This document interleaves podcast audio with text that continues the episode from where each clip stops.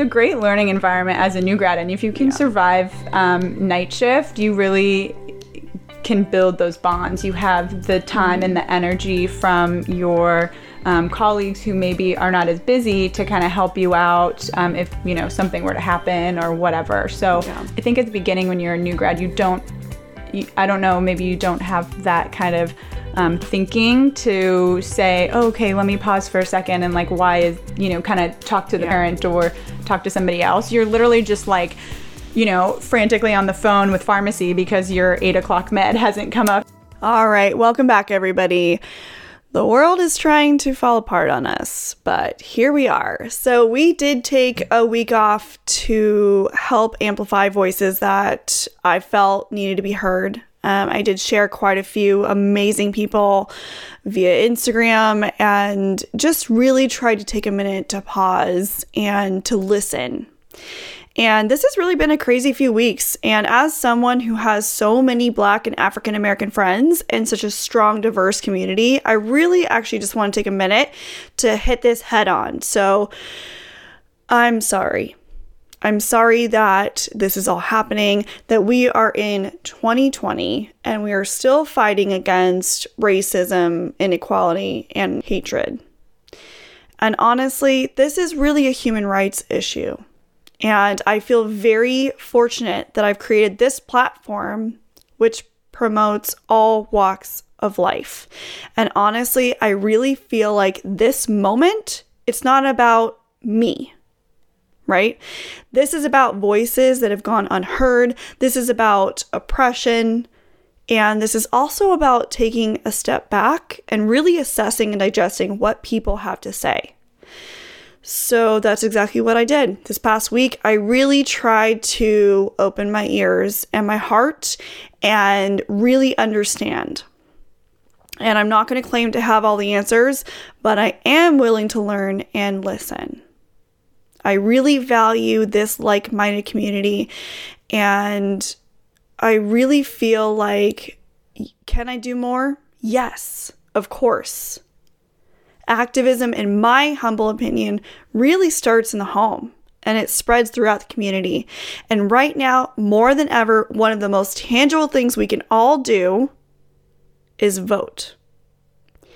I just listened to episode 272 of the Him and Her Show. Many of you know I'm an avid listener, a weekly. I am a die-hard Skinny Confidential follower and they brought on Debra Messing and Mandana Dayani from the Dissenters, who really broke down the importance of voting and their campaign called I Am a Voter. And on that episode, they sat down to discuss activism, how to get involved, and the importance of exercising your right. They provided resources. And think about it this way if every person who marched voted, that would be a game changer. I will link that in the bio for you guys, that episode. But I want to make a promise to you. I want to make a promise to everyone here listening to the Cellfie Podcast show. I pledge to you, no matter who you are, the color of your skin, where you're from, what you do, who you are black, white, green, blue, rainbow with sparkles on top. I promise to be a platform that supports it all. I feel very proud to have such a diverse guest population featured on this show from all walks of life. And moving forward, I want you all to know intolerance will not be welcome here. Never has and never will be. All right, let's dive in where we left off. So, this is a long awaited episode and it is jam packed. I've had so many requests for NICU experience, PICU, float pool, and of course, grad school 101, the route I'm taking and why. And I have been waiting to bring on someone who I could bounce these perspectives off of. And I think it's just important to give you guys more than one perspective, more than one journey, and for you to hear the whole story pertaining to grad school. You really need to get the full picture. So, this is someone that I've been waiting to bring on for a long time, and I think will give you guys a lot of answers, a great, well rounded approach to the nursing world, and has so much insight to offer here with me today. Episode number 16 Grad School 101, Part 1. We're bringing on Natalie Adame, MSN, CCRN, PNP. We are bringing you PICU and NICU nurse perspectives. This is an episode that is tangible. You're going to get so many takeaways to help you in your nurse journey. We're going to bring you some of those burning questions that you guys all sent in. We're talking social media growth, travel nursing, grad school 101, critical care float pool, and modern day nursing perspectives. We also discuss some recommendations and resources for NP school. We talk all things grad school, online versus in classroom settings, the who, what, when, where, and why, and how to never take no for an answer. So, without that, you guys, let's dive in fresh off of uh, your bachelorette, no less. Yes, so we had a Zoom bachelorette party last night. That was pretty fun. So my original bachelorette party was supposed to be this weekend in Austin.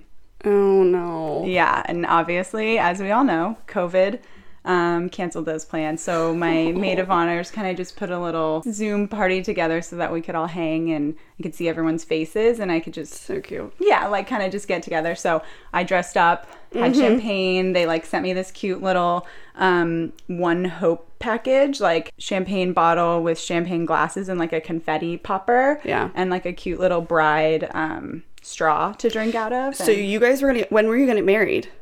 Our original wedding date was June 27th, 2020. Oh my god. Yeah.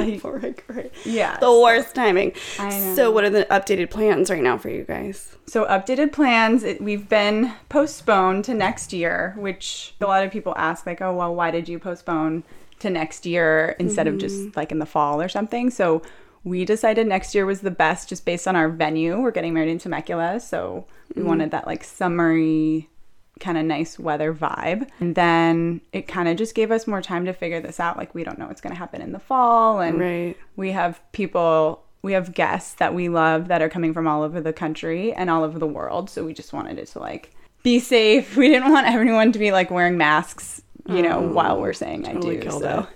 Yeah. So for people who don't know you, mm-hmm. um, let's get a little. What's the spiel? Like, tell us a little bit about yourself and like your history becoming a nurse and things like that. So yeah, sure. Um, so for people who don't know me, my name's Natalie. I'm 29 years old. I was born and raised in Orange County. Um, pediatric ICU nurse, critical care float pool nurse now. I've done travel nursing as a PICU nurse. I went back to grad school and recently just graduated two weeks ago. So Congratulations! So via Zoom, no less. I know via Zoom. Your family. Yes, yeah, Aww. via Zoom. Um, and now I'm kind of like dabbling in the world of like Instagram blogger just because you inspired oh me and doing all that. Okay, so let's go back really quick because there's so many reasons why I wanted to bring you on today. And I actually want to start from the beginning because I feel like that's kind of where all this started. So um, I everyone knows here I've been toying with the idea of like, you know, going back to school and sort of, you know, going in a little bit of a new direction with my career. So Natalie and I met, it was like what a, a year ago? Yeah, it has to be. It yeah. be a year ago.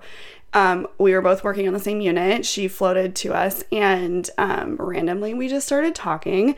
And I discovered this person in my life who literally every single thing aligned. Like you were back, you had made the decision to go back for your PNP. Mm-hmm. You um, you had told me about this wonderful world of critical care float pool. You had this energy about you that I was just like, I really, really vibed on. And I was like, oh my gosh, I'm obsessed with you. And we just became really good friends. Yeah, like quickly, too. Quickly, like fun. really quickly. Yeah. Mm-hmm. And then maybe six months ago, you and I were talking, and I was like, you really need to start like Instagramming. Yeah, yeah, like for sure. I just I could tell. I was like you, and like now, you're you're taking off. Like your account has like grown immensely, and it's just your whole account vibe is like amazing. Like what? How do you feel about it? How's it's been really fun. So first of all, yes, thank you for um, inspiring me. I think I remember the moment we were in PICU together and you were like, you should just do it. You have some cute pics, like just post it. Yeah. I'm already on Instagram like all of the time, just scrolling away. so it was kind of one of those things like, why don't I use this time and energy and all of this knowledge that I have from you know, working in the PICU and then travel nursing and now grad school, I would want to share it with I don't know, just other people who don't have that, you know? Yeah. Um, Yeah, it's so a great resource. yeah so um so yeah so it's been fun definitely intimidating at the beginning because i feel like we've talked about this like you kind of post stuff and your old friends are like oh so natalie's Yeah. becoming an instagram influencer now like what's Totally. the deal with that It's a shift. yeah like you kind of get the questions like well why are you doing it and Yeah. um i think i think by now like the people who want to follow me and are, are like excited have followed me and kind of stayed with it and maybe the and the people who are like mm, that's not my thing they've either like muted me or unfollowed me which is fine Yeah. you know like that's kind of like That it is what it is weird. I will say that um, to address that head on because I do feel like in the beginning, especially, I, I would agree with you. Like you kind of have these growing pains with it, where you're like, I'm posting this, but I I know it's gonna hit a certain audience, and like some people are gonna love that, and some people aren't, and it's kind of growing pains. I mean, you just kind of learn as you go. There's no like perfect formula, but you're doing it so well. Mm-hmm. Yeah, it's been Yeah. fun. So like when I started, I probably had about like a thousand followers, and I know it's not all about like followers and all that. Yeah. But um, I think I had some people who had been following me since I did traveling, and then now I'm like a little over six thousand. So Yeah. it's just fun to like. But that's such a short amount of time too. You know what your message is, and you are just staying with that. And I love it. I think it's your aesthetic. I'm here for it. You know, I'm here for all those fun things. Thanks, girl. Yeah, you've Mm-hmm. been super supportive. And honestly, I'm gonna say one of my posts that really I think just like I was like, whoa, this is crazy was when I graduated and I posted the picture of Mm-hmm. my graduation ceremony that I did on my parents' porch. It was like one of those things where, you know, before I was getting like 200 likes on a photo and I was Yeah. like, woo, 200 likes, Yeah, you know? yeah. and then this one comes in and I'm like, 4,000. Yeah, you, know? hit hard on that one. It was Yeah. great. Yeah. Yeah, and so I think that's really cool because that wasn't like I didn't make that up. I didn't try to like curate that. You know, it was, just, like, genuine. genuine excitement. You could like see on my face how stoked I was, and Yeah. my family and I just like had such a good time with our little quarantine. Um, I also graduation. think, like, to speak on that a little bit about it, since we're just going in the social media route right now. Yeah. I feel like part of it, you kind of mentioned this, and I agree. Like, it's not about the followers, really. It's not. I do feel like what I love about it, honestly, more than anything, is the community. Like, you're making your own. Like, I feel like it's so fun to have this community of people that you know and i will say like you know this you put a lot of hours and time and thought into what you're putting out there right? Like some of it's authentically curated and it's just really easy and it's quick and then some of it you just literally i i mean i have some posts that I know I've spent so much time like researching and just making sure that what I'm saying is valid or, you know, kind of backing up what I'm saying. And, you know, you spend a lot of time on it. And it's fun to have the sort of affirmation, I guess, from your community that, like, yeah, I like that. Like, I'm here with you and it feels good and it's fun. Yeah. It's fun. and it should be fun. That's the whole point. Like, Yeah, yeah. And it's kind of been a good outlet for me in two ways. Like, one, I'm super creative and I love just kind of doing all those creative things. So while I was in school and I didn't really have time to be creative, it was that cool creative outlet. yeah. Two, um, it happened in a time where I started kind of posting all of this nursing stuff with um, new grad things just right around the time that COVID really got serious. Yeah. And so then I was able to use my platform to kind of talk about, um, you know, like a public health standpoint, really get, um, like, I got was so much from like, you. Mm-hmm. yeah, I was like literally researching articles, which is what I'd been learning about in school, like kind of how Mm-hmm. to research articles and what makes a good article, what makes it strong, what makes research, you know, valid or invalid or whatever. Yeah. And then I was able to like post that. And I was, I was taking a lot of, it was taking a lot of time.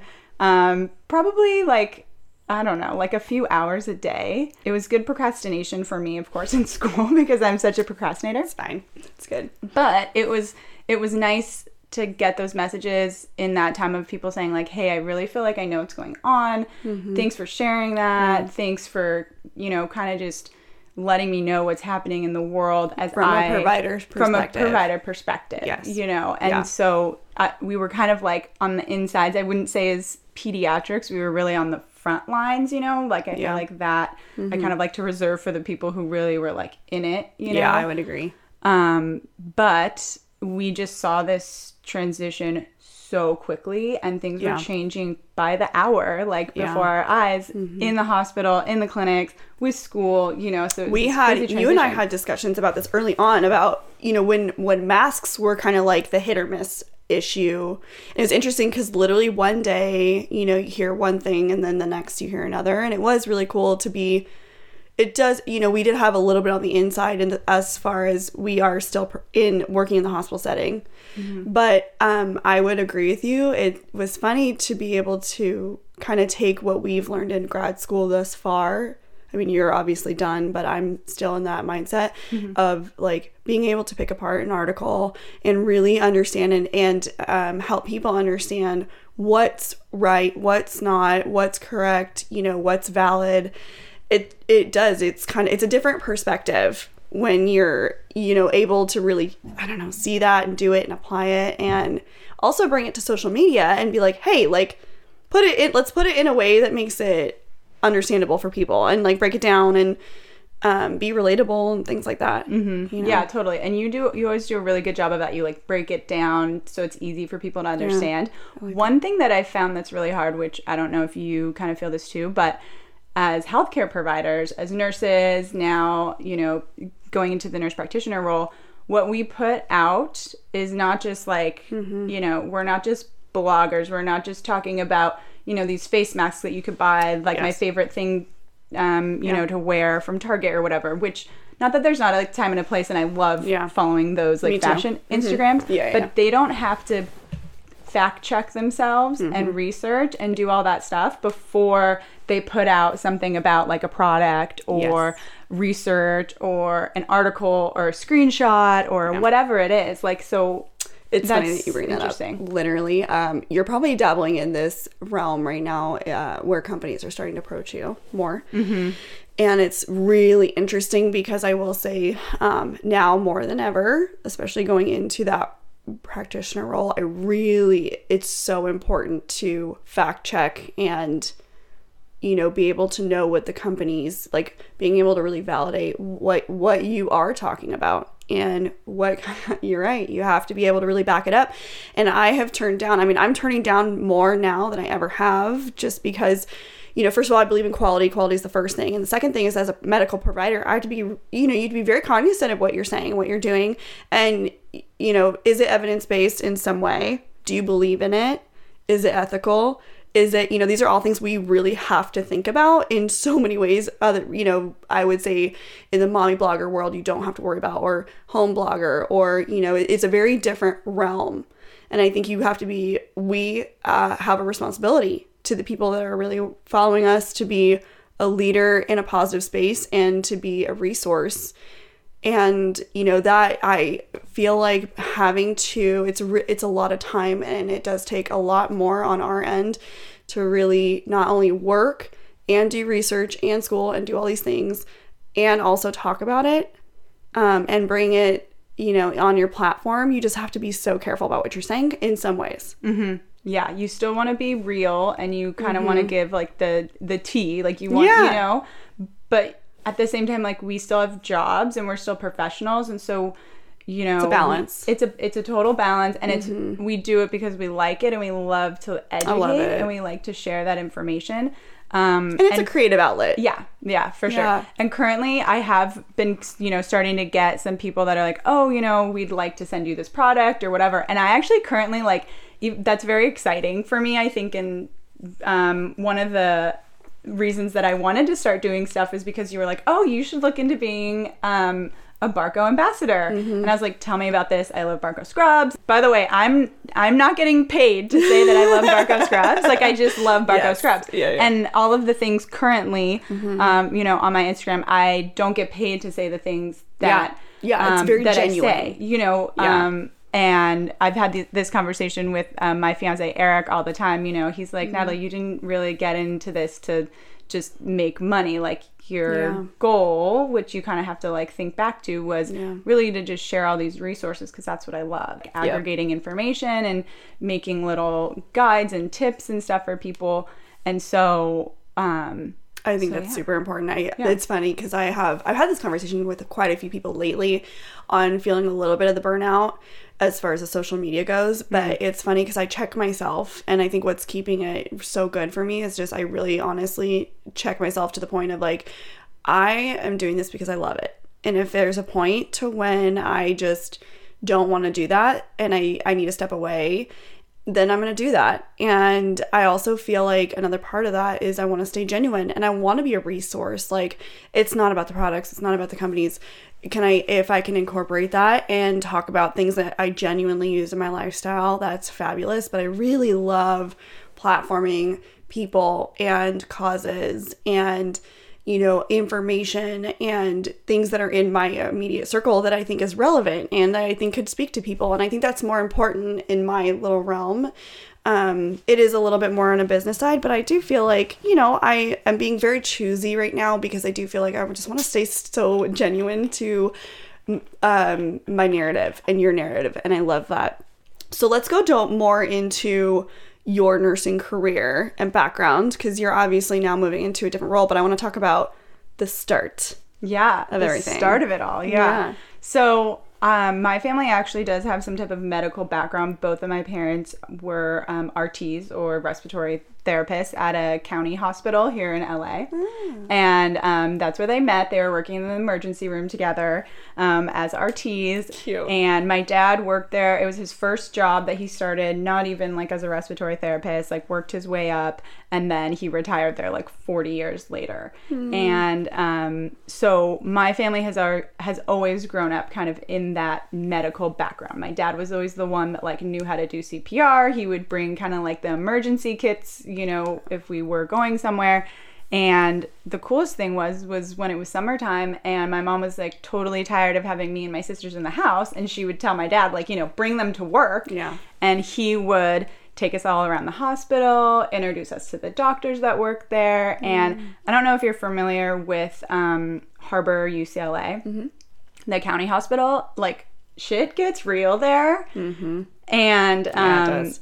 It's it's a great like learning environment but we were there when we were young just walking around like you know the ICUs these they have so many different ICUs there and like that was at a time where you know it was just curtains. They might still just have curtains like Yeah. separating the beds. And so we would go like to the neuro ICU and you know to all the different ICUs in the hospital and we would play with all the ventilator machines and stuff in my dad's hospital.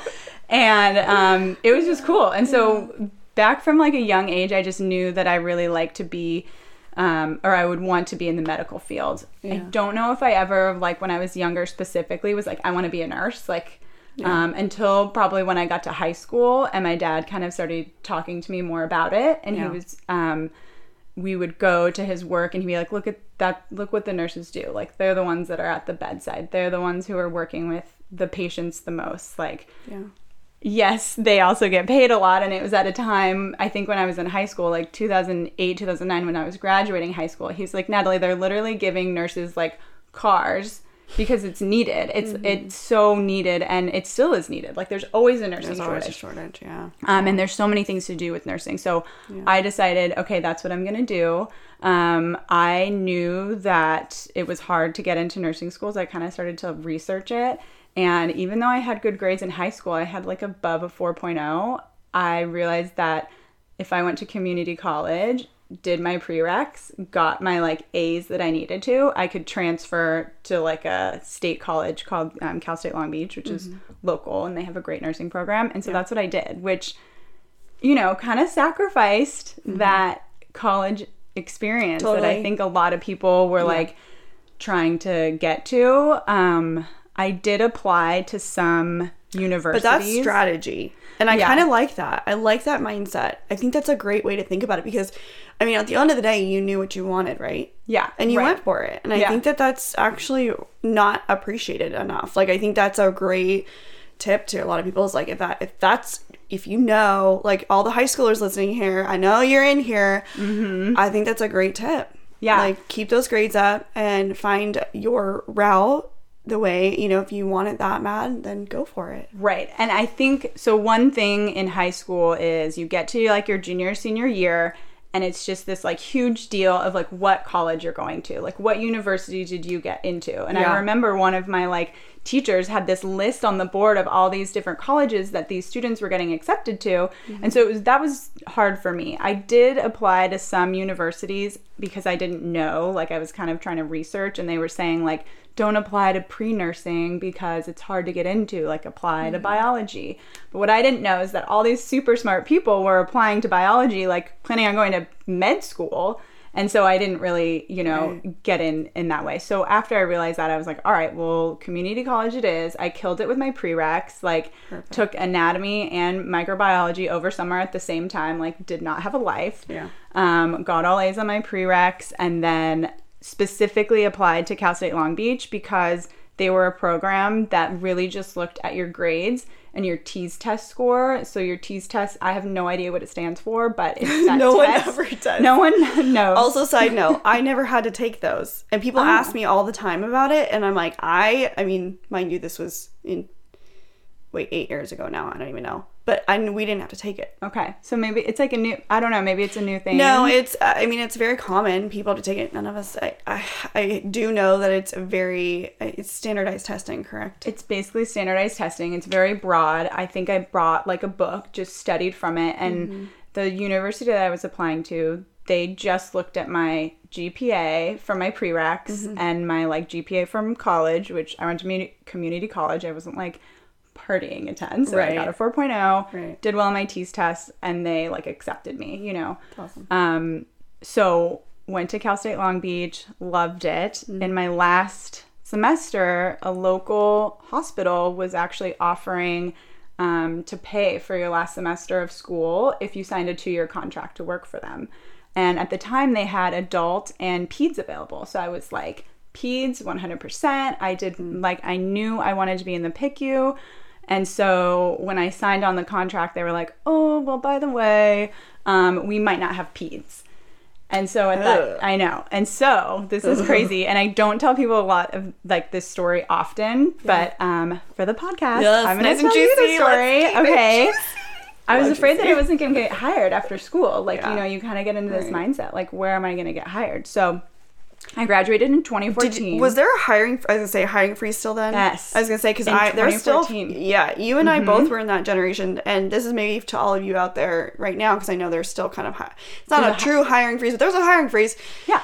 And um, I went through that. I mean, I didn't get my, my my first job personally. I did not get for eight months. You know this, Mm-hmm. but um, you know, it's there's always a time and a place, and everybody's journey is different. Wait, so Right, tell me for more sure. about this. Yeah, so I signed the contract. Um, I did my last year. I actually kept the check because I was like, honestly, Hmm. this is not really what I want to do, but I want to just put myself out there, get experience, and if I decide to like kind of come back on the contract, which maybe like it was not a good thing to do, I don't know, but I kept that check. I did not cash it, and um, I worked in the adult float pool as my like very first job. Absolutely hated it. I did not. I was did working night shift. Um, they kind of trained me, but it wasn't like a full new grad program.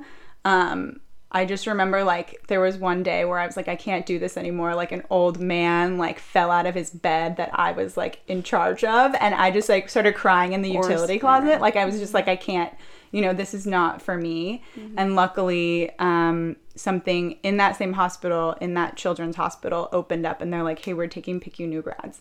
And I was like, oh, okay, cool. I'm going to transfer in. So I got accepted to that program, kind of started training in the PICU there. Loved it. Loved everybody there. It was a great PICU, but it wasn't super close to where I lived. And our current hospital right now, I'd always just wanted to work at that hospital. So when the hiring freeze stopped at my current hospital and they were accepting PICU new grads and PICU fellows, I actually had the opportunity to apply as a PICU fellow Oh, nice. so Yeah. Mm-hmm. because I had had that few months of experience. So went over um, to my current hospital, kind of trained with some of the new grads. Like they gave me the classes, which I had already had some of, and then they just like shortened my program. And um, anyways, so long story short, I started working in the PICU. So, um, and that was something I wanted to touch on really quick for people that are listening and want to know this. So there are a lot of fellowship programs and nurse transition programs popping up around the country, which I love because um, nowadays it's it's just not what it used to be in the sense of I think there was this mentality,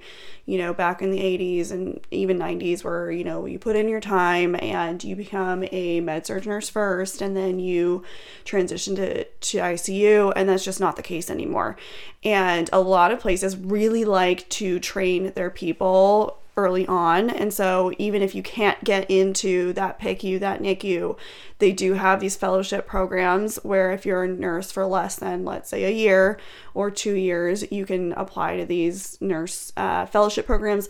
I think transition programs will also take you if you have more experience, but the earlier you know, it's a lot of these programs or a lot of these units like you to come in early. They want to train you uh, right from the beginning. And ICU is quite different than floor, than ED, than clinic. You know, it's a completely different skill set than most. So let's go into that because mm-hmm. um, I've spoken a little bit, you know, we dabbled into NICU, but I want to hear more about PICU. Yeah. So let's talk about that as a nurse. Like, what is it like to be a PICU nurse? All right, you guys, you know what I like? Life hacks, the ones that improve my mindset, nurse practice, and help me especially during grad school.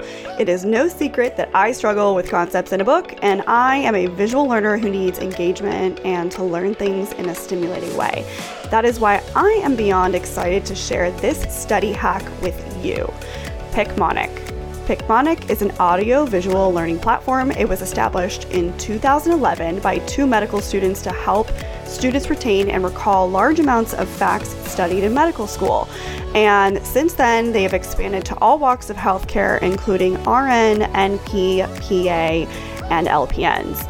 It is ridiculously efficient, will help you memorize concepts faster, uses repetition with quizzing, and mnemonic tactics to help you retain concepts. So let's get micro on how I use it. First, I go through my lectures, I listen to them, grasp big concepts, and then I go back, trace concepts throughout the lecture with Picmonic. I pick the topic, watch and listen to the concepts and the storyline, and then perform the practice questions. Later, throughout the week, I'll pull out the handy dandy Picmonic app so I can practice questions on the go. I'll do a few practice questions each day to help solidify concepts. Just this last week, I was reviewing the endocrine system and solidifying my thyroid and hormone concepts. Honestly, this program is a lifesaver for me. If you guys are interested in trying Picmonic today, head down to the show notes and click the link for 20% off of your subscription. If you're on Insta, the link is also provided in my bio. Thank you so much, Picmonic, for sponsoring this episode, and let's get back to the show. Yes, let's talk about it. Yeah. So, being a PICU nurse means that you get, so by the way, pediatric intensive care unit for people who don't know. Um, our hospital has our PICU and our CVICU, so cardiovascular ICU. We have those separated. Um, some hospitals that I've been to when I did some traveling, they combine them. Um, so it kind of just depends. But we see um, anything from like respiratory kids who are on um, like a certain level of high flow. Maybe they came in with RSV, they're intubated on a vent, oscillator. Um, maybe like some type of traumatic brain injury, they have a EVD. We mm-hmm. can see kids with like um, brain tumors, DKA. I mean, I can list off all the things, but basically, you get the sickest kids in the hospital who need that one to one or two to one nursing ratio because they need to be monitored and assessed constantly. Right. Um, so it is pretty like, um, I don't know, like fast. It can be pretty fast paced. Mm-hmm. Um, a lot of people say, you know, I could never work there. It's very sad. And it is. It's yeah, it kind is. of like it's hard. I tell people some ways yeah, I tell people when we're meeting these patients and these families, um, when I did work in the PICU, because I I'm in I did transition into the critical care float pool, which we can touch on yeah, later. Yeah, that too.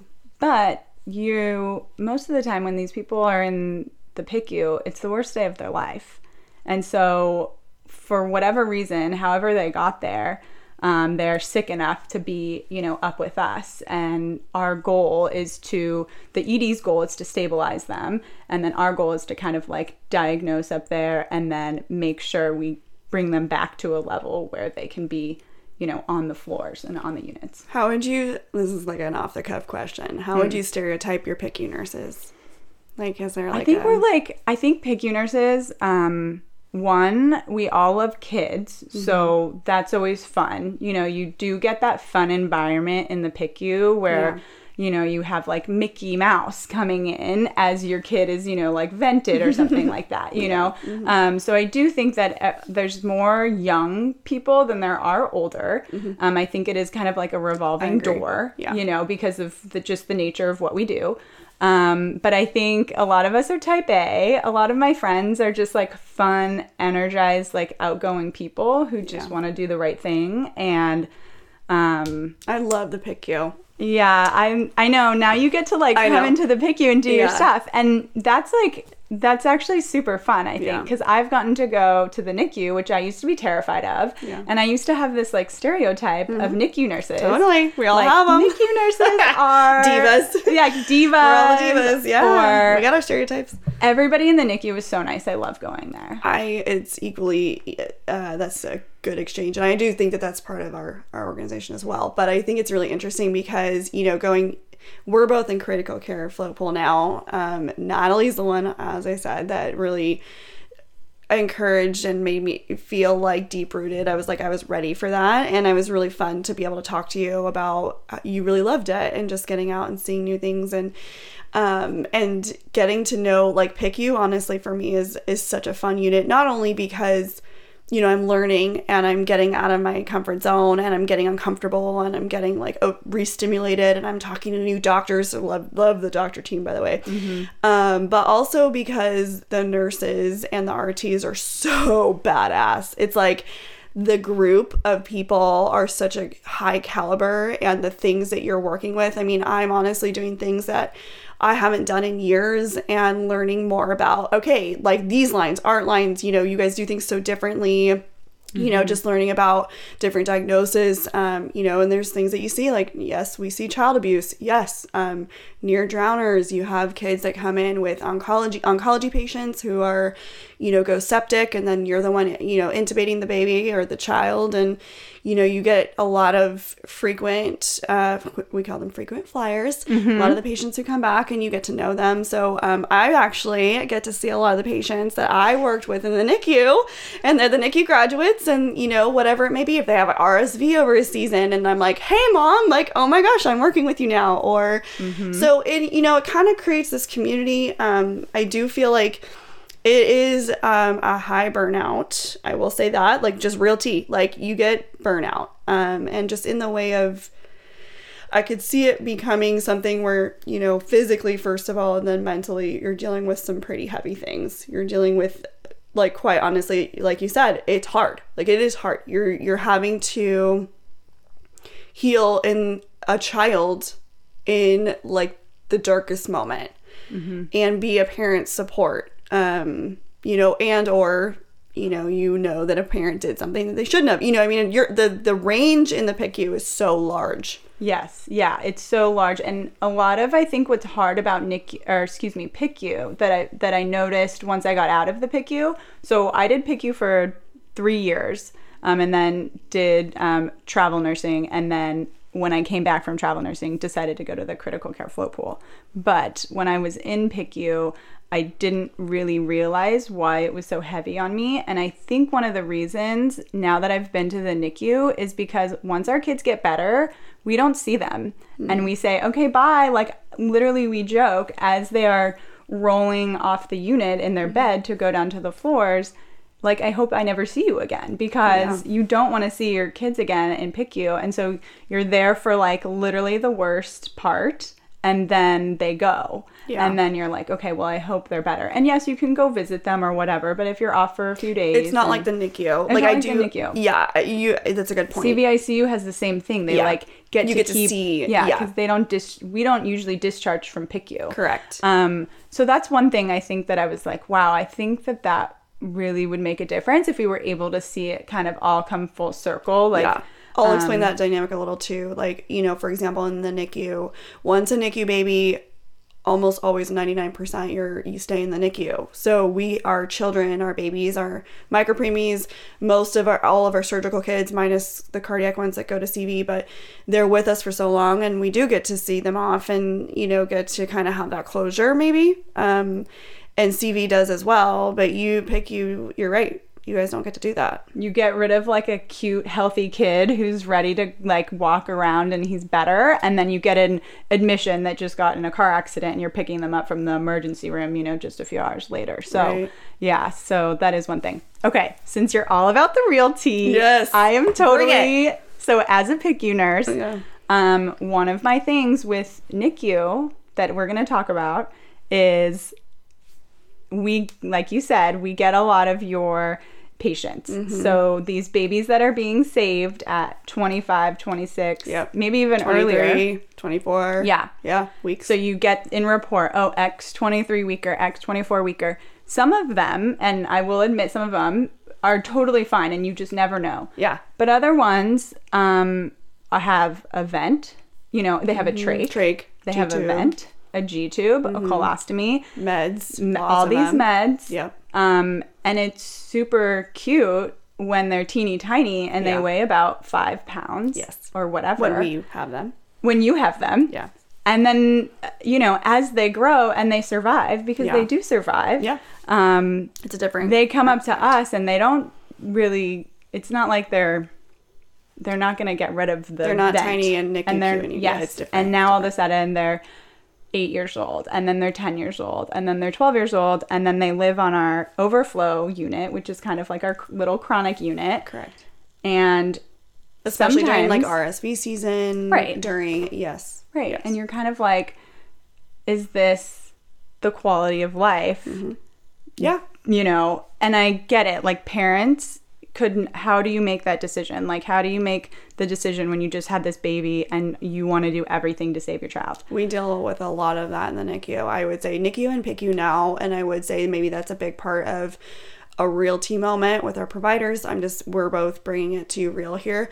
We're dealing with more ethics than we ever have and that's because we have, you know, a lot of evidence based research. We have all these things. We have these machines. We have medications. We have diagnostics. Like, we have all these things. Um, and then it starts becoming like, well, is this right? You know, mm-hmm. and then who's the right decision to make that? And then because our children can't make those decisions for us. So it is interesting. It's an interesting dynamic because that's something maybe to highlight for people coming into the industry or into who want to, you know, come into it. Like, just be prepared. You're going to have to deal with those things. You're going to have to deal with mixed emotions. You're going to have to deal with some burnout. You're going to have to, that's just a real part of what we deal with on the daily. The other thing, too, which I think is really funny and it's a dynamic that I'm getting more familiar with, which you brought up, is the transition for our NICU parents and and patients from NICU and then they go home and then you know if they have a readmission to the PICU, it's mm. a very different dynamic. Mm-hmm. The nursing is so different because um well in the NICU you touch every three hours, sometimes less. Yes, like it's very times. scheduled, very yes. regimented. Everything is very precise. It's and then you go to PICU and it's like you know they the amount of um, expectation is so much more from the families in a different way and i think the dynamics are so different um, and you know because also the level of sickness that you're dealing with is so much more um, so you know you the uh, you know i know my first baby that i had was it was such a shell shock almost kind of going from you know i'm used to several medications in my head of what i'm used to and then i'm now trained now being trained or now working in picu and you just have such an like it's a whole new gamut. It's a whole new ball game it's, it's a whole new ball game whole new ball game it's a whole new ball game baby.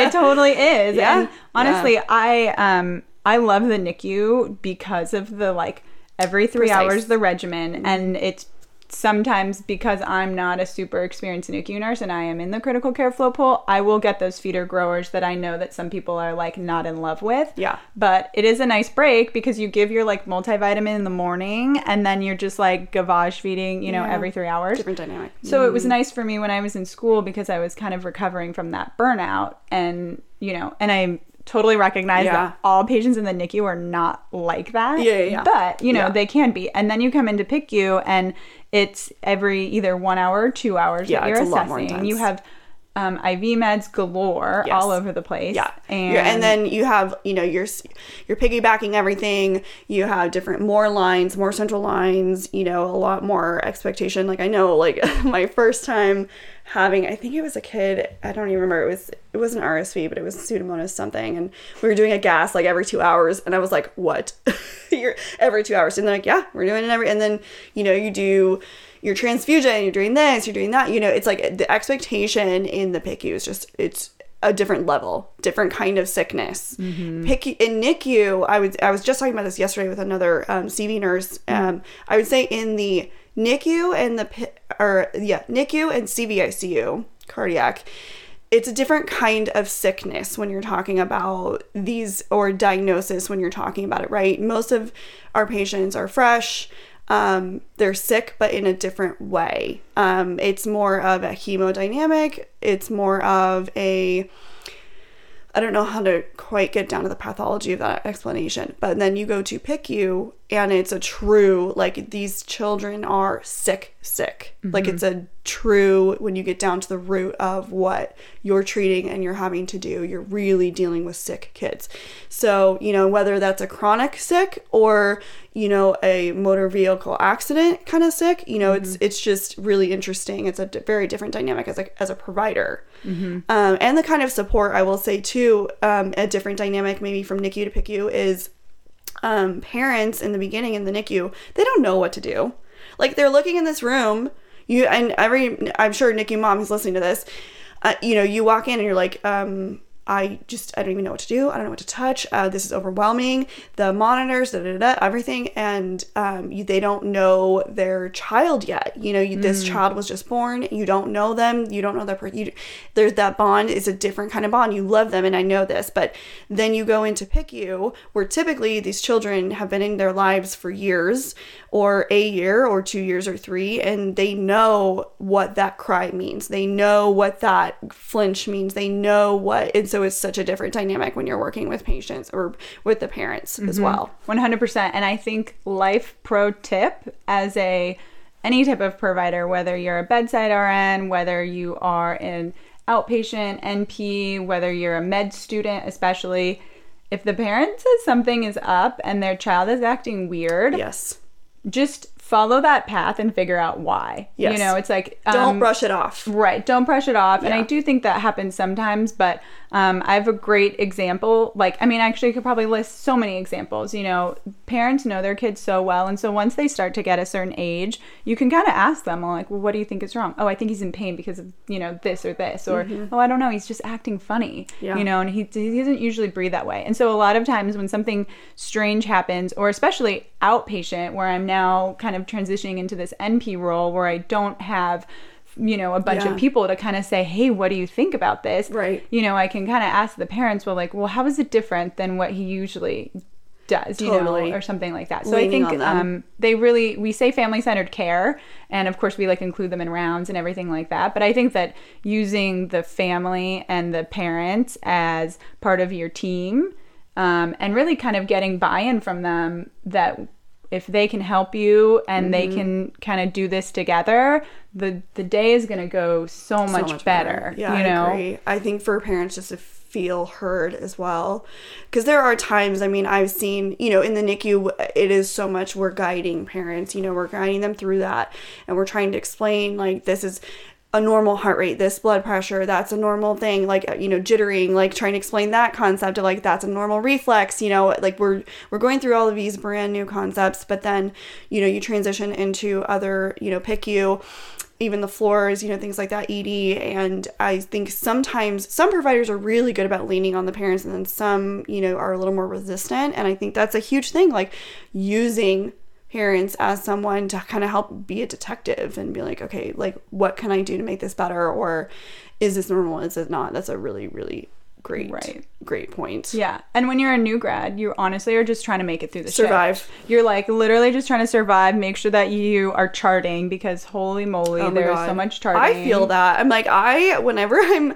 in the PICU, I'm like, okay, I need to stay up with it. It's like even Yeah. more, it's a different kind of flow. Like you just have to be, it's, it's definitely a different flow. You Yeah. can just like you think your your day is gonna go so well, and you kind of have it written out all in your brain, and you you know you're like, okay, I'm gonna go check on room one first, and then I'm gonna go over to room Mm-hmm. three, um, and then shit hits the fan in room three, and you're like, oh my god, I haven't Oh, seen room happen. one, you know, in the morning. And the nice thing about the PICU is the teamwork. You know, I started on night shift, which I think was great as a new grad in the PICU. I had my team to lean on, and I know some people give night shift some crap because they say it's like, oh, they're the ones making the TikTok videos Yeah, and yeah. they're just chilling there hanging out, like Let them, trust me. We all need, we need a little bit of that in our lives, right? Right, but it's a great it's a great learning environment as a new grad, and if you can survive um, night shift, you really can build those bonds. You have the time and the energy from your um, colleagues who maybe are not as busy to kind of help you out um, if you know something were to happen or whatever. So Yeah. I think at the beginning when you're a new grad, you don't. I don't know. Maybe you don't have that kind of um, thinking to say, oh, okay, let me pause for a second and like, why is you know, kind of talk to the Yeah. parent or talk to somebody else. You're literally just like you know, frantically on the phone with pharmacy because your eight o'clock med hasn't come up Yeah. Mm-hmm. yet, and you're like, you know, just kind of scrambling like around looking for things. Can't miss. Yeah. Right, right. Yeah, that was another thing too, is just kind of transitioning from um just getting more used to the amount of meds and being more familiar with you know those kinds of things like I, I don't know even lines like so in the NICU, I would say from a provider standpoint, we primarily see UVCs, UACs. Those are umbilical lines. We see PICU, we see PICC lines. We see um, some Broviacs, but in PICU, you guys see a lot more or different. Can Yeah. you maybe explain a little bit of that dynamic? Sure. So when kids come into the emergency room, because that's what they'll, where they'll come first, rarely do we have like an, a, a direct admit from the PICU. So when they come into the emergency room, they've either had a line placed um, by our transport team, which you had a great uh, transport nurse on Yes, your um, podcast, Samantha. Um, they're placed by transport, uh, you know, a previous hospital by EMS or in the ED. So probably an IV, you know, a peripheral IV. Um, or if they're really sick, they've gotten an IO, so like intraosseous, which means um, that the giant needle has is going into their bone because there was just no other leg. veins um, to put the medication or the fluids through. Um, so they get these lines. Once they come up to PICU um, and they're really sick, you have to be careful with where you put your um, medication. So if you have a peripheral line, there's a whole system um, where you can't, some medications don't mix with others. And if they mix with um, each other, then your line will go bad, it'll infiltrate. Um, there's medications that you cannot run through peripheral lines because they're so caustic or like damaging to those veins. So you need something called the central line. So usually, kind of in an emergent moment, if we need more lines, like if this kid's blood pressure is tanking and we need to give antibiotics at the same time, we can't be giving drips which are Right. keeping you know the heart rate up and the blood Yeah. pressure's up and all of that stuff we can't give those at the same time in the same line as we would maybe the um, like Versed and the fentanyl which is our sedation if they're intubated Yeah. because if you bolus one thing you're going to bolus, bolus. another and you're going to like kind of mess everything up so you need separate lines for that and you need lines that aren't going to go bad so the um, bedside provider, either like the um, NP or the fellow resident, whoever, will start um, what's known as a central line. So that's like um, sterilely, they'll insert a larger line into a larger um, vein, Right. so that we can, you know, start um, transfusing whatever we need to transfuse. So our PICC team um, puts in PICCs, but so the doctors and fellows put in what types of lines can they put in at the bedside? Um, they put in um, the central lines. PICC team will put in our PICC lines. Correct. Um, I think sometimes pick. Uh, so we have a PICC team. So peripherally inserted central, Central catheter, catheter. right? Yes. Okay. we always use We use acronyms like let's like medical. I know. Jacob hates it when I do that. He's like, "Can you just please like tell me exactly what that means?" And I'm like, "Oh yeah, I forget. Like we just use acronyms." Oh, for sure. Oh, Yeah. yeah, for sure. But um, so we have a special team. We're very lucky in our hospital to have a whole team that like will put in these peripheral, or excuse me, these um, peripherally inserted central lines, and they also help with like PIVs. So Yeah. because of them, thank God for them. But now I suck at putting in IVs because. These on them a babies have these tiny veins, and you don't want to blow another one, so you just call good old PICC team, and they'll place, Vax- you know, a great- vascular access. Baby. Oh yeah, yeah. So, um, but so they'll place those. Um, they will also place um, art lines, so arterial lines, which um, will take a blood pressure from inside of the um, artery. Mm-hmm. We don't run anything else through that really, besides just like a little bit of like NS, um, Yeah, normal keep saline, and open. heparin, just to keep it open. Um, and in the PICU, that's one thing that's different too, is that we just put that on like a pressurized bag Yeah, which is weird. and we just oh my god, I was through. like, what is this? Yes, and then in PICU, or excuse me, in NICU and CVICU, you guys put that on pumps, Pumps. because you Yes, just we run it. know, I was like so terrified. I was like, oh yeah, there's this thing called um, pressurized bags. Totally forgot about that. Yeah, What yeah. about CVPs? Do you, CVP. So CVP is a part of your central line. So in your central line, most of I want to say, like have two or three, Yeah. you know, lines, and your um the one when they go in, they kind of all like follow up? they all the- follow up like the kind heart of your or near the yeah they brain. Mm-hmm. kind of go um i'm Who places on that? my anatomy Is that a fellow? Fellows put a fellow could place that yeah i mean fellows Fellows um if they're able or the intensivist Okay. um would place that and um So art lines, So- PICC lines, Broviacs, Yeah. IJs. Di- You guys do IJs too. IJs, yeah, and IJ is like uh Interjugular, right? interjugular, but you can have like a central line. Um, that's like a central line. It's just the location. So you And could have like a femoral central line Okay. or an IJ. Um, you know, femoral. If you think about it, it's right in that diaper area, so that Right. could get um, Infected. infected. So they'll try to place like a PICC line shortly thereafter if they can, or something a little bit more permanent. Yeah. Um, but yeah, you do all have all of that, and I've even been in the ICU when we had um, one of our neurosurgeons came in because we had a kid who had a um, AVM, and What's he that? needed. Um, AVM is arterial venous malformation that had um, basically popped. I guess is the right word for it. I don't know. I'm gonna have to like look Yeah, up yeah, like the right. No. But basically, um, Layman if terms you know, fine. yeah, layman terms. Okay, so if you know anatomy, you know that your like um, your veins lead into like capillaries, and then that like slowly goes into your arteries, Mm-hmm. and it kind of helps um, decrease the pressure. If you have a um, arterial venous malformation, you don't have that like capillary bed, and you actually just can have this like pocket in your brain that just um, bursts like Whoa. spontaneously. Okay. There's no way to really know that you have it. Young boys are, it's usually more common in them, but um, unfortunately, we do get that in the PICU. Yeah. And um, Tony, probably Oh, yeah. your other, um, one of your um, guests, Yeah. could probably speak better was- to this was- than me. He was But back on episode five, I think. He yeah. Yeah. But he actually had to come to the bedside, and um, one of our neurosurgeons had to come to the bedside and place um, an EVD and basically like evacuate that bleed that was happening inside of the brain Yeah. and do a craniectomy. So take part of your cranium that. The bone out and he did that at bedside you Yeah, know in the. PICU so Yeah. um, and then other days you can just have like a you know a cute little baby with RSV on high flow who you know Yeah. you're kind of just like monitoring and um, assessing. So it can really All over the all over board. the it's all over the place. Yeah, it really is. I would say my first experience with PICU was actually um, when I was going to U of A, and um, I had this. I I thought initially I really wanted to be a CV nurse and or PICU nurse. I had an amazing person that I shout out, and I loved her, Diane. I always want to give her the best shout out because she's the person that I literally I idolize as a nurse. She was just such a genuine human being and such a good badass nurse. And one of the first days I was with her, we had an intake with um, a child. He was two, maybe three years old, who was being abused. And, you know, he was admitted to the PICU. And, you know, it was just kind of one of those moments where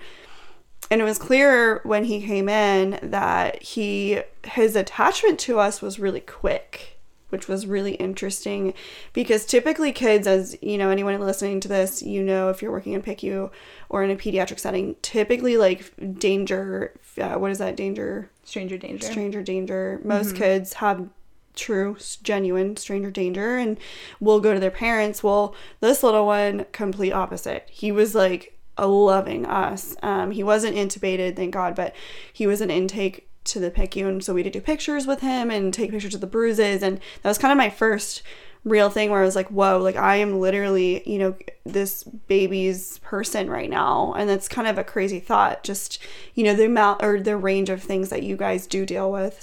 Our paths were so similar. So like Yeah. I worked in PICU for three years, and um, I knew at one point that I wanted to go back to school. But I also had been talking to all the travel nurses who worked in the PICU, Mm-hmm. and they just kind of inspired me to go out and get out of my comfort zone.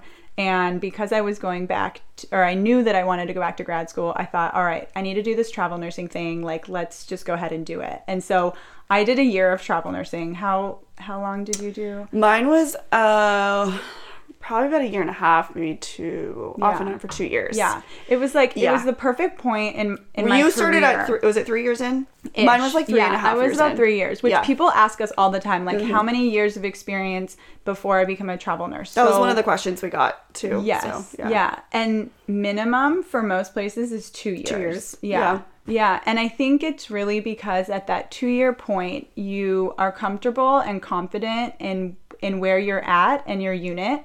You're used to the diagnoses, you're used to all of the devices, you know which medications to give, you know what your assessment should look like, what you know what it shouldn't look like um, if a kid's going bad, and you've kind of gotten to that point where you're able to synthesize information, you ask appropriate questions, and you can kind of like be very independent. Yeah. So at that point, I feel like is when you're ready to go be a travel nurse if that's what you want to do. I so I feel like yeah. the travel nursing for me was probably one of the most eye-opening things I've ever done. Oh, yeah. Because you go you okay, you start in your hospital as a new grad and you know, you're 1 year in, you're 2 year in, you're like, okay, I'm getting it.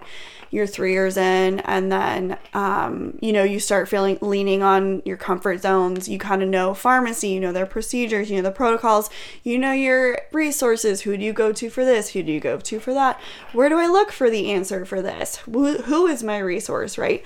And you start kind of, you know, you get comfortable. And I do think in an ICU, and I tell everybody this, I'm like, I literally feel like it took me a good solid three years to really feel comfortable in an ICU. A lot of nurses will say, oh, one year of experience. I'm like, no, not when you're in ICU. When you're in ICU, you are, I think the level of, com- I had this level of fear for probably at least three years and I still do now, especially now. But um, I think getting out of that comfort zone and going somewhere where you don't have those resources, where you don't know who to go to, where you're like, I have to double check this, I have to double check that. Like, what equipment do I need for this? Because it's a different policy. Like, it literally made me a better nurse because I had to get out of my comfort zone. One thousand percent. I feel like we. I, I went to travel nursing because I was kind of um, getting a little burned out from where I was, and I wanted to try something new. Mm-hmm. Being a travel nurse was one hundred percent humbling, eye opening. You kind of think like when you get to that three year mark, you're like, oh. I know, Yeah, I I know know, what you're like I know how this goes. Yes. Um, and then yeah, you get placed in a new hospital and you don't know people and you kind of have to adapt to that. You can't just like stick your head out and be like, Tori, can you go grab this for me? It's like you don't know that person's name and they have to build trust in you. You build trust in them. Um, but travel nursing, I think, um, I've said this before. I think if you want to be if you want to go to grad school, I think you should do some travel nursing before you go to grad school. Yeah. Or see another, or at least it like, or do critical care float pool. Yeah, or like see another organization. I, I do think I agree because I think it's a humbling experience going to another organization. Mm-hmm. Yeah. And in a way of like, okay, you're gonna feel frustrated about things because you're gonna be like, well, that's not the way we, we did it. Oh my And, God. You know, and you're Yes. like, well, that's not what I learned and da da da. But then it's really interesting because sometimes I go places and I'm like, well, that's not what they did. And then it's better than what we did. You know what I mean? Or it makes more sense than what we were doing. And I'm like, oh, okay. or You know? it just really makes you think like why am i doing something you know what's what's the reason for this and um yeah travel nursing was great and it's good for adventurous people like i feel like if you're like Yeah. us and we're pretty outgoing Yeah. Hundred percent. we're talkative and we're extroverted. I feel like I'm extroverted with like a little like dash of um introvert. Yes. You know, being introverted. So like um, that's the perfect combination for a travel nurse. Like, yes. Not afraid to put yourself out there. Love meeting new people. Um, I wasn't afraid to ask questions. Like, hey, you know, what do I? I was so the first um, travel nurse assignment I did. I went to Salt Lake City PICU, um, and or excuse me, Salt Lake City. Sorry, Salt Lake City Primary Children's. Okay. And um, I made sure that like my first assignment, I was like, I want people to be nice. Yeah. You know, I want it to be a good first experience. Yeah. I don't want to just go somewhere in the middle of, you know, freaking nowhere. Yeah. Just to make money because that's not really the goal here. The Yeah. goal is to get outside of my comfort zone and meet, you know, meet new people, live in a fun new place. So Yeah. um, when I went to Salt Lake City, I had a great experience because their PICU was combined with their CVICU. So I was actually getting more CVICU patients, Yeah. yeah, than I kind of um, than I usually did. So that was fun for me because I could just go and kind of ask the fellow or whoever. Um, first of all, they're so nice. It's a great team there. Yeah. They have like one of the only PICUs in like a huge area, so they receive children A from all over the place. Yeah, that's what I liked about being at U of A because Mm-hmm. a lot of the, um, you know, we are in a pretty metropolitan area where a lot of these hospitals are competing for the patients. But when you go somewhere where there's not that dynamic, you literally get everything. Like all your traumas go to one hospital, and it's it. I think I love that dynamic because you get Mm-hmm. Yeah. everything. Yeah, I thought it was really cool. And so because I was mostly I put I was put in there like cardiac unit most of the time. I'm like, "Oh my god, this is kind of scary for me. Like what in the world, you Yeah. know, you when your cardiac babies start crying and they desat to 50, you are so know, like Yeah, you you're like kind stop of crying. You're Right. like please don't cry. You're like just just Yeah. You're just trying to appease them so they don't desat to a point. Yeah, Exactly. yeah, Yeah, yeah. Mm-hmm. So it really made me ask those questions of like, um, for the off-going nurse or whoever you know the fellow was or the resident was on that night or another nurse. I just asked like, hey, but you know, I've kind of looked this up, but what am I looking for? That's like a bad sign, Right. You know, and doing travel nursing, I think was what allowed me to then come back and Mm-hmm. d- be in the critical care float pool. Where did you travel? So I went to um, Salt Lake City, Utah, which I just loved. I Oh. extended there for a few months, did all the hiking things, experienced like my first Mm, beautiful fall, went to all the national parks. Mm-hmm. It was great. There was a ton of new um, travel nurses there too. So like we all got together and we hung out. Yeah. Um, that was kind of one of my fears. Like, oh, well, what if I don't have any friends? But the the travel nurses like that are there are your friends and then the nurses that are there were super nice. So Yeah. if you're worried about that just ask your recruiter to you know kind of send you somewhere where they know the nurses are nice and receptive because um, the recruiters know because they Yeah, get the feedback from everyone else. So i did utah and then when i was there i met a nurse who had just come back from guam and she was like, Girl, I went to Guam. I worked in the PICU there. Look at these pictures crystal clear water, perfect weather. You live on the beach. Oh my God. Like, you gotta go. And at the time, Eric and I, you know, we were doing long distance from Salt Lake City to California, which was fine. It was like easy flight, Yeah. one Totally. hour time difference, what, you know, whatever. And this one, I'm like, okay, well, first of all, where is Guam? And so kind of, I'm like, and is have it no a idea where that is. Country. I, so don't, no, I don't even so- know. I'm embarrassed. Okay, so this is kind of funny because Jacob knows this. I don't. I'm so bad with my geography. Okay, so is it? no, not a lot of people know where Guam is. Guam is a U.S. territory, Okay. so you can travel to it um, if you are, you know, if you have a state license in um, Oh. in the United States. Okay. So it's not like it's an international travel. So it's a U.S. territory, just like Puerto Rico or like the Virgin Islands. Okay. And Guam is over near the Philippines. Oh. So if you can kind of think where the Philippines are, beautiful. it's over in that area. Okay. And it How long is the flight? Stunning. Um, I took a flight to Honolulu. So what? That's like what five six hours from LAX, Okay. and then I want to say it's like another seven to eight from Honolulu to Guam. Okay, it's a 17 far. hour time difference, so they're 17 hours ahead. Okay. Everyone speaks English. You use, you know, the US dollar. A lot of people ask me that. Mm-hmm. Um, it's easy to get your license because once you sign up with your travel company, they kind of just like, you know, put you through and they make sure you get the license that you need. And everyone was so nice, like the workers that work Mm. There. Um, I What's worked the healthcare system like there compared to It was the really States? so it was really interesting. The hospital that I went to um, was a private hospital. It was called um, Guam Regional Medical City, Okay. and they were kind of just opening up like new up and coming private hospital. Yeah. Um, just to say it, I don't think they even have a PICU and a PEDS or anything anymore. I think they like kind of lost money with all of that, and they don't have that anymore. Um, but Yeah. then the other hospital that they have on island on island is um, Guam Memorial Hospital, which is not, from what I heard, just does not get good Review. review. Got it. It was so bizarre to be a nurse there because they just don't have the resources that Yeah, we have. yeah, you know, like there were days where we would just like run out of certain type of tubing, you know, and it's like we just don't have that type of tubing on the island or we really want to run this test, but we have to send it off island to Honolulu and that takes about 2 weeks. So there's we can't really do this tox screen that we want because we don't get the answers the way that we want to. Yeah. Um, a lot of there weren't a lot of doctors on that lived on the island who were peds or PICU specific. Yeah. So there were um, it's there's a huge like military presence there. So there's a lot of like um, military hospitals that um, can sometimes bring over and come over and like the PICU intensivist could like moonlight there at the private hospital. Yeah.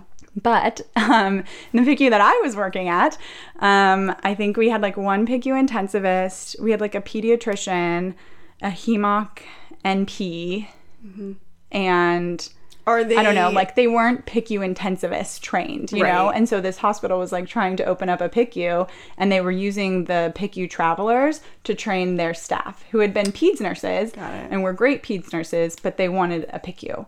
And so they had a NICU there as well. Um, and I want to say there was like six or 10 beds. And the entire time I was there in the six months, we had like two intubated patients. You know, it was like super low acuity. They don't have a lot of chronic kids there. right?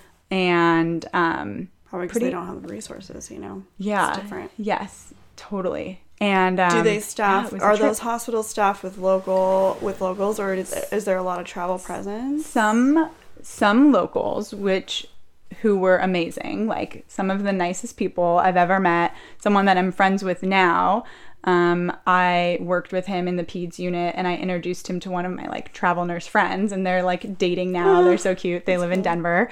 Um, shout out to angie and kevin. They're like such a fun um, travel couple. But um, but yeah so they do have um, the uni- the guam university there has a nursing program. But um, mostly travel nurses. Mostly travel nurses. So but it was it was a it was definitely a fun experience. They live we lived on the beach so they had all the travel nurses in like one kind of like hotel like pre-furnished really old school um, spot like right on the beach stunning like yeah, your waters pictures are so pretty. If you Yeah. guys are, if you're not following her, you- first of all, you should be. What's your handle, just, just so people can? it's at natalie underscore pnp underscore um, you some of the pictures you have from that are literally stunning. They're Yeah. so gorgeous. Guam is gorgeous. Yeah. The people are super nice. Um, it was it was a great experience. It got me outside of my comfort zone, challenged Eric and I a little bit on our long distance. Yeah. You know. I'm sure. Um, but we kind of had like if anybody's thinking about doing like long distance stuff, we had like an end date because I when I was travel nursing, I decided it's time to go back to grad school.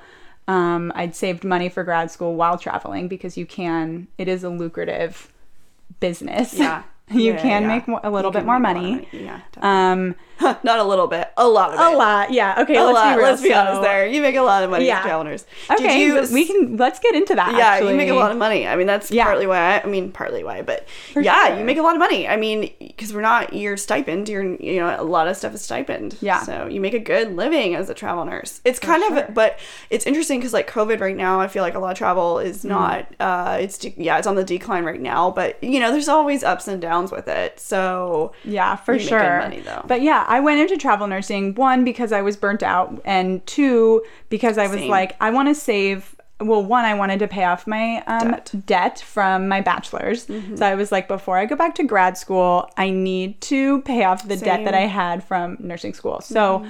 um, I got super serious about paying off um, my loans and. Um, when I went to when I did my first assignment, I was able to save enough money. I paid off all of my debt in my first assignment. So I think I had like twenty thousand in in debt from like undergrad still to be paid for. So I paid all of that off. And then by the time I was done in Guam, I had an additional thirty thousand dollars saved up. yeah, Um, because I had like money. anticipated that I was going to need to pay for grad school. right. Luckily, our hospital, like halfway through my grad Yeah. program, started Started paying paying 10k a year. Mm-hmm. Um, a year.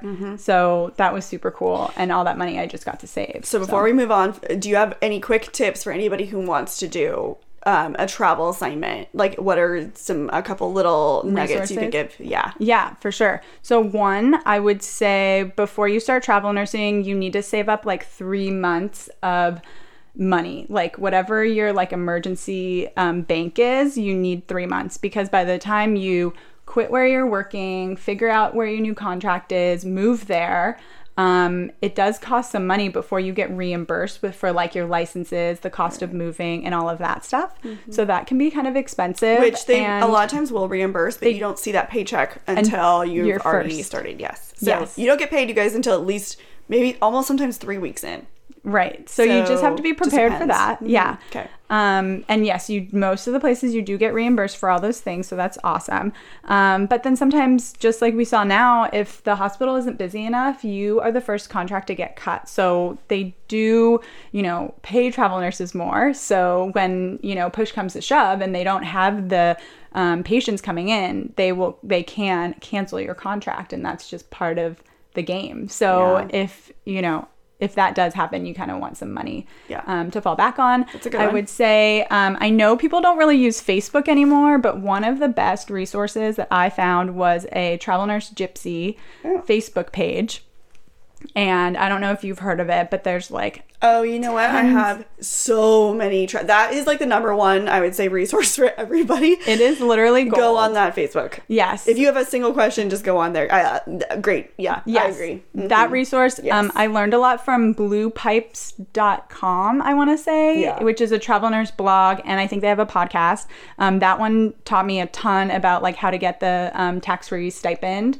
And then just ask your travel nurses that you work with. That's how I got all of my information. I like was in PICU one night and I was like, hey, tell me about travel nursing. Who's your recruiter? How do you know that they're a good recruiter? Right. Um, and just to kind of pitch for myself, I am starting a blog and I'm going to have like all of these resources like aggregated, all of the questions that I asked my recruiter to make sure I had a good recruiter, what questions to ask at jobs, how to you know, kind of negotiate your salary as a travel nurse. I want to include all of that because I did kind of aggregate all of this information from when I was travel nursing. Well, and I think But- also I've talked a lot about this too, as far as the progression of social media. It's been interesting because I do feel like Instagramming um, started there, and then you start getting this influx of questions. And I think Mm-hmm. that my need to create the blog, it literally came out of I needed to do it because I was just getting so many inquiries about it and i know you have been too so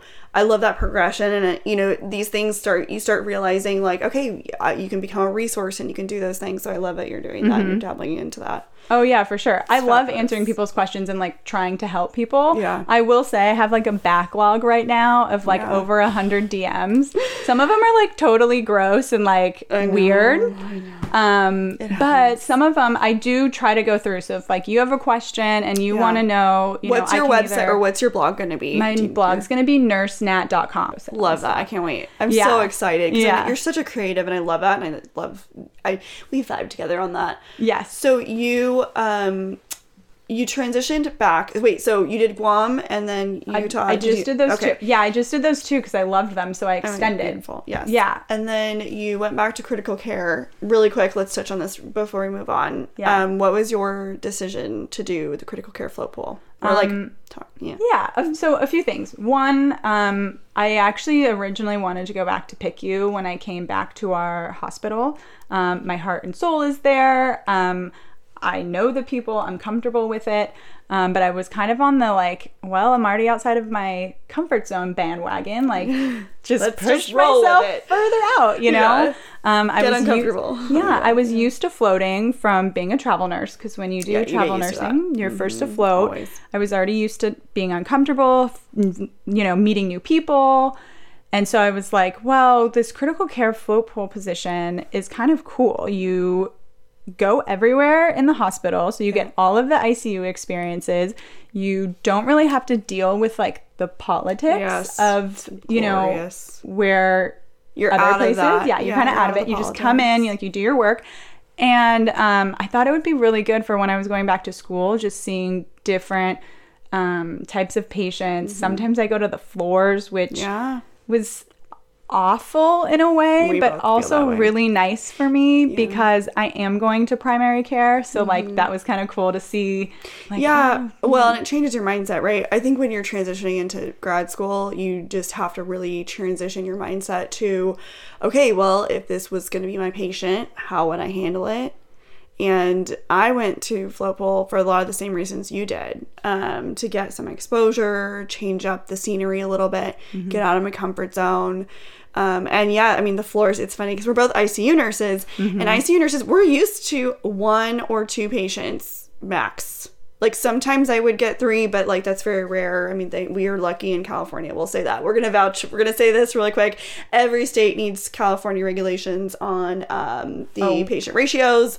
Even then, sometimes we're not ratioed well, and that's just a real, real tea on that. But 100%. We are so Um, spoiled in California. we are, Like yeah. our we get 3 15 minute breaks if we want them. We get a full 30 minute lunch Yeah. break. But So. I mean, let's be honest, it doesn't always happen. But It's there. It's there. So, um, but I guess the point that I'm getting at is getting out of your comfort zone. I, I highly recommend it to people after a couple of years if you're nursing, if you're starting to feel that burnout. It's just kind of a cool way to change it up a little bit and a lot of a lot of hospitals have float pool and um, i just i'm a big fan of it i feel like you just really i don't know you opened my eyes to it i never really like considered Yeah. it and then i was like oh my gosh this is like very hidden gem It of a is position hidden gem. Yeah, and you know, it pays a little bit more. yes So that was nice when I was going back to school. I was like, okay, well, I don't want to work as much. So I signed up for this per diem position, which means that I didn't get benefits. So Yeah. When you're in the float pool, whether you're part time, full time, or per diem, you do get paid more because of the nature of your job. You're kind of getting paid to be that like Flexible. flexible floating Yeah. person. You know, you're Yes. first to float, you're in a different unit maybe every day. Yes. Um, and so I would like we were kind of saying before, we were used to that as travel Yeah. nurses. Like, Yeah. Mm-hmm. all right, let's go for it. Let's make that little extra money, get outside of my comfort zone, learn something new. Yeah. Um, I was coming back, so it was like coming onto day shift. I was already out of my normal routine. So totally um, so yeah, so I I really love it. I don't know if I would tell people to like go into that right out of school. No, I I do don't- feel like you kind of just like have to. I it's think- nice to have your home base to just like chill. Oh, well, and you know? also just to kind of get your bearings as a nurse. Like, I think that's really important. Also, I feel like starting at nights is always good because you can kind of really get your bearings. Not everybody does that, but Mm-hmm. Yeah. I agree. I think like when you're spread out too much, it's almost like you can't really get good at one thing and then use that as a base Yeah. to kind of branch out. For sure. Well, and we had already kind of known some people. You know, so you recognize the respiratory therapist, you know. Oh, I'm like, I work at the PICU. I'm like, oh, I work with you. I work with you. It's fun. It's I different. love that. Yeah, at the beginning, you're like, I feel like I don't know anybody. Or when you belong to a unit and you float, you're like, oh, crap, like no, yeah. my night is ruined or whatever, you know, and it's scary. But when it's when you do it every day, you're like, oh, cool, I'm back. Like, oh, look, there's Tori, you know, oh, Yeah. oh, there's my friends on neuro. It know. also makes the hospital a lot smaller. Like I feel like I know so many. Like I walk around now and I'm like, oh my gosh, I know you, I know you, I know you. I'm like, you know, Yes. it's, it's really cool. It's a different dynamic. I mean, you get to see. There's definitely a lot of pros and cons to it. If you had to pin, pinpoint some pros and cons, how would you? Okay, pros, I would say you get paid more. It's super flexible. Like we Mm-hmm. can just, um, hey, you know, I can't work on Tuesday. Can I work Wednesday instead? Because you're staffing the hospital, right. you know, not a certain unit. So that was super nice. Yeah. Um, learning more, meeting new people, not having to deal with the politics. I don't usually get students anymore. I don't have to train new grads, which have. I love There's a doing time and a that, place. but yeah, there's a time and a place for it. I kind of get to go into work and just do my thing. Yeah. Cons, I would say it kind of sucks to not have a home base. Yeah. Mm-hmm. You know, you don't always see the same people that you work with every day. You don't get the same patient assignments. Yeah. Um, I personally like don't always get the sickest kids, even when I go back to the PICU, even though I have that experience. And um. It you depends know, on the shift. Sometimes I do, sometimes I don't. Sure. It just depends, you know. yeah, yeah. Yeah. Um, but yeah, I've really, I've really enjoyed it. It's, it's been fun, and I've, I've learned a lot. I've actually being in critical care float pool helped break like so many myths for me about other Yes. units and my like judgy. Totally. I think NICU nurses are divas. Okay, clearly not. I'm literally a little bit of a diva. Yeah, no, no, no. Right. I agree. I agree. I think it kind of totally, you know, and there's a lot of, um, I would say this as maybe a myth buster to a lot of people, just as a general thing, is you'll always hear people say, well, that place does that, or this, you know, you're, that unit is like X, Y, and Z, or that hospital is X, Y, and Z. And I'm like, you just don't know until you do it. 100%. And it made me just backtrack and feel so bad about so many thoughts that maybe I had as a PICU nurse that we Mm-hmm. Like were humble better. yourself. Sit, you know, like I yes, feel like so sit humbled. down. Yeah. Right. No, totally. And like PICU sometimes does this where um we think that we're the best or whatever because we take the sickest kids and ED is a mess Right. or wherever is a mess or Yeah. Oh I we talked about that on my one of the episodes back for those of you who listened we had an ed nurse and tech on and they definitely touched on that Right. Yeah. And there It's a is. thing. It's totally a thing. Yeah. But I think everybody should do critical care float pool because you realize one that like everybody's job is hard. yes in different Um, ways In different ways. Totally. Just Yes. because you're taking care of a super kid or a super sick kid with a drip, you know, or five drips in PICU does not make you a better nurse or person than the people that work on the medical or the surgical floor. yeah or an ed or clinic or whatever i mean you all over yeah Yeah, every job sure. is different and hard in its own way Oh, I get my sure I get my butt kicked when I have four patients Oh my God, like running I around the floor. I like so can't- much respect now for all my my med surg nurses out there. I'm like, I love you guys, and I'm I, you know, and I think it's interesting because you brought this up a little bit earlier. I think that transition to having four patients is probably the best one for anyone who's going into NP route, and you're not if you're not going into acute care NP, meaning like you're not going to CRNA or uh, you know you're not doing acute care PNP or acute care adult, like you're going to be going into primary care, you're going to be going into outpatient. It's humbling because we're going to be taking on, you know, so many patients a day and you have to be able to like keep up with having more patients, having more diagnosis, having more patient or family dynamics, you know, that's a whole different ball game. Yes, and really um, honing in on those assessment skills when you can't just like peek your head up and look like, okay, look, let's look at my vitals super quick or Mm-hmm. Yeah. whatever. These kids aren't even hooked up. They're not even on a monitor. They're not even. I mean, Yeah. I thought my kid left AMA one day, or like I was like, we have to call a code purple. Like I literally didn't know where the kid was, and he was like. I think When they it was like a the unit? surgical. Yeah, I was on the surgical unit, and they literally just like walked away. Like they didn't check in Yeah. with I, with the secretary like they were supposed to. Yeah. And I was like, oh my god, like cold sweats. Like, Same. okay, you guys. I'm not trying to freak out.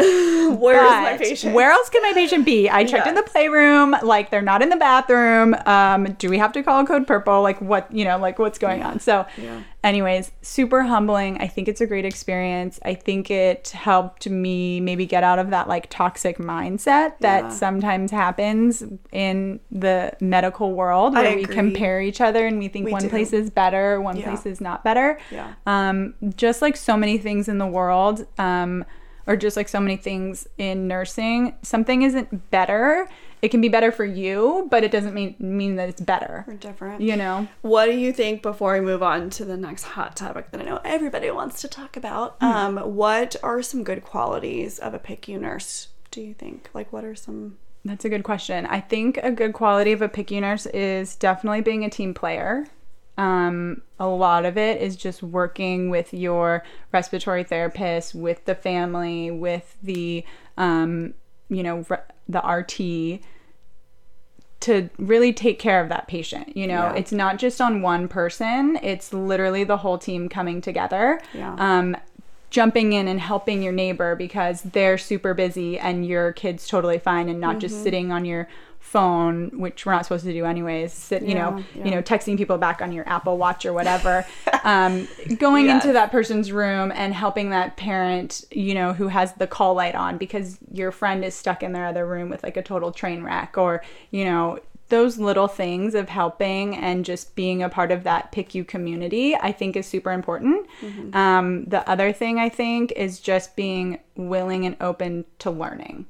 Just Yeah. asking, the, and everyone says that, like, no question is a dumb question. Like, even Yeah, now, Yeah. you know, we still have questions to ask, and just realizing that it's a constant learning environment, being humble that you don't know things Yes. you know, knowing how to ask. I think that's Um, like one of the best tips, even for critical care float pool, that I would have for any nurse, is I always come in so humble to tell someone like I do not know this. This is the first time I have done this or like I haven't seen this since nursing school. Can you just like run through this with me?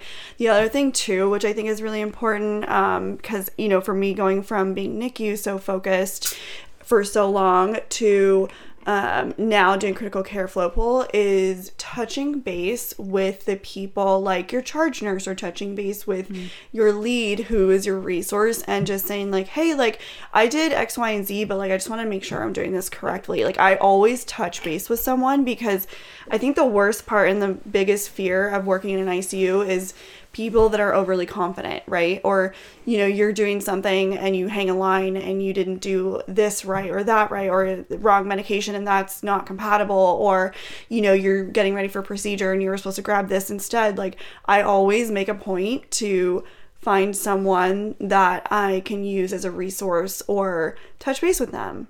Mm-hmm. It's really basic, but really like that kind of communication will literally make your life so much better. Mm-hmm. And I don't think that we maybe learn that, or at least I didn't. No. I didn't really have Didn't either. anyone, you know, like people say it, but mm-hmm. you just don't have that like humbling, I don't know, like demeanor until you get older. Yeah, I you know? agree. It takes time. Yeah, and I mean, some of us started nursing when we were like 23 or whatever, and so Yeah. you're so young, your brain hasn't even like fully developed, and now you're taking care of like dying kids, and you're in this crazy environment with all these adults, and it can be intimidating. But I think you said it perfectly. Like, if you ever feel like you don't know something or something's going on with your kid, find a find a hospital that's a teaching hospital that's a learning environment where it's okay to just go to your neighbor or your charge nurse and say hey you know i'm not sure about this or like what can i do about that you know mm-hmm. i think that's really important Yeah, I agree. I just I feel like for some reason we just don't talk about those dynamics a lot. yeah Is there anything you want to myth or debunk about PICU?